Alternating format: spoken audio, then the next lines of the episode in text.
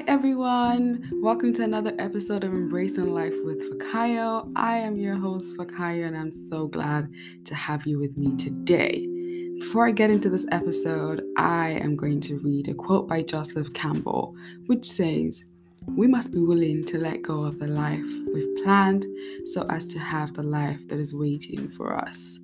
Now, about two Sundays ago, um, we had a preacher preach a sermon about letting go and moving forward, you know, embracing what is ahead, you know, in faith and everything. And he said the statement that really stuck out to me.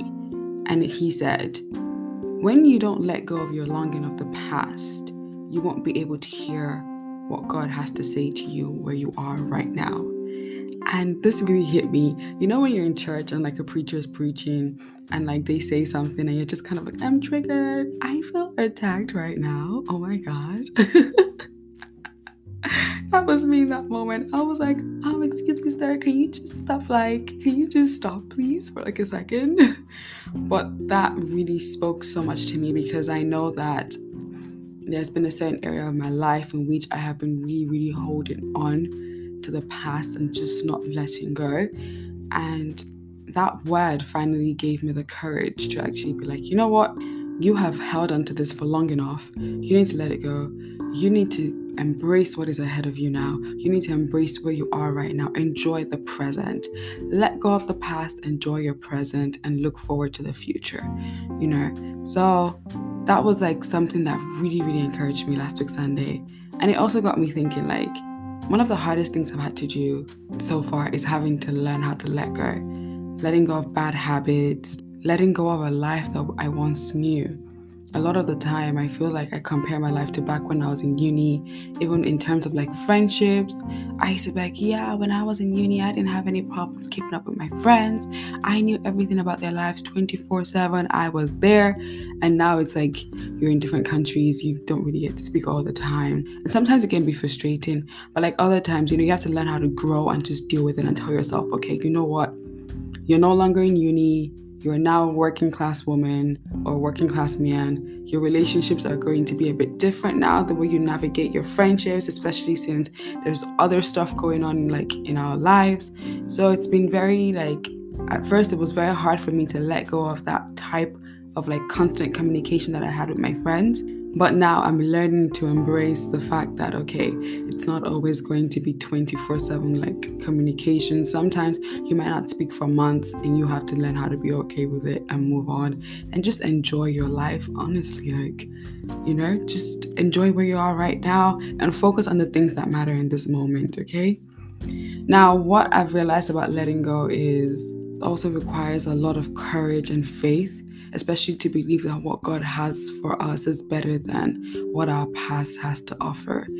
And it's not always easy making that switch, you know, and like changing your mindset. You know, everything really starts with the mind, and you have to tell your mind or speak to your mind that the past is done, it's over, it's time to move forward. You know, especially when the past was actually a good thing, like when what was in the past is actually good sometimes it's difficult to actually embrace what is ahead or what is in front of us at the moment. Now, for example, a good like a good example, a biblical example would be the Israelites in Exodus. So we all know the story of the Israelites. They were in captivity in Egypt for a really, really long time and they were begging to be set free from the Egyptians, you know? And eventually, God did that for them. God parted the Red Sea. You know, He did all these amazing miracles. He brought the plagues just for them. He sent Moses, who was a stammerer, just to deliver them. And then the minute they got, they were freed and they got into the desert, and they realized that, oh my God, where we are right now is actually not as fun as we thought it would be. And I think the reason why they were so upset about being in the desert after they'd been freed from the Egyptians was the fact that they didn't have any food, if I'm not mistaken. Anyway, I will tell you something lack of food, when you have not eaten for days, trust me, it does something to the mind, it does something to the brain. it does something to your head. Like I'm telling you, it does not matter what anyone says. Your mind will just be wandering left, right, center, up, and down. So when they got into the desert and they were faced with this challenge, or you know, in the desert, they were ready to go back to Egypt. They were complaining like, "Oh, in Egypt, we got to eat all this nice food. We had all this nice green vegetables. I mean, like, who the freak even likes vegetables for crying out loud?" But you know, they were so ready to go back, and I'm just imagining like God must have been so embarrassed, like he has parted Red Seas. He has called forth plagues. He has sent the angel of death, okay? The angel of death on your behalf. And you're telling him this nonsense. If I was God, yeah? Hmm. Thank God I'm not God. But it's just, you know, to show that there are times when the past can hinder us. And we can see that, you know, the Israelites did this a lot. You know, they were always longing for the past. They could never really move forward in what God had for them. And that's why it took them 40 years instead of 40 days to get to the promised land. What a shame. One of the tactics that the enemy uses to challenge our faith during times when we are going through a difficult season, when we are like, oh my God, we don't know what's ahead, we don't know what we're doing, we're what, like there's so much uncertainty, is that he lies. And all the devil knows how to do is a lie. Like the devil does not even know how to say one ounce of truth, okay? All he does is lie. And one of the things that he will say is, oh, the past is better, was better. And he really, one thing the enemy really likes is just to taunt believers, you know, just put little, like, little hints of like thoughts in your mind, like little drops of things in your mind that were hurtful in the past or that, you know, remind you of the past. And you can be so frustrated. It can frustrate you so much because it's like, you want to embrace what is ahead of you. You want to trust God. You want to do everything that God has called you to do. You want to be that woman that fulfills destiny, that man that works in purpose. And then the enemy comes with a silly t- thought and it becomes an intrusive thought. And then it becomes very hard for you to let go of that thought, let go of that lifestyle, let go of that, you know, mindset and then it's like that's what hinders you from really, really entering into what God has called us to do. Into that hinders you from letting go. And I've experienced this so many times.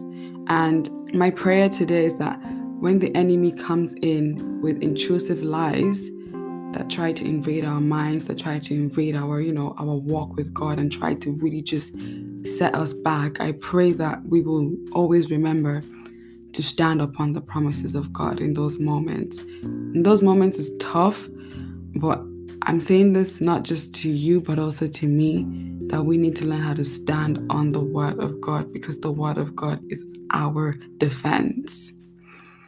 Now, when I'm saying, okay, let go, let God, let God do what He has to do in your life, let go of your past, and you know just face what the future has i'm not saying that we should completely ignore the fact that some people are going through some tough moments okay but then again god never said the walk was going to be a bed of roses you know but one thing that we need to know is that God is able. God is able, so let's not give up on God. Let's always run to Him. Let's always know that we can put our trust in Him, and God will never, ever, ever forsake his people. Can I get an amen? Amen. American style.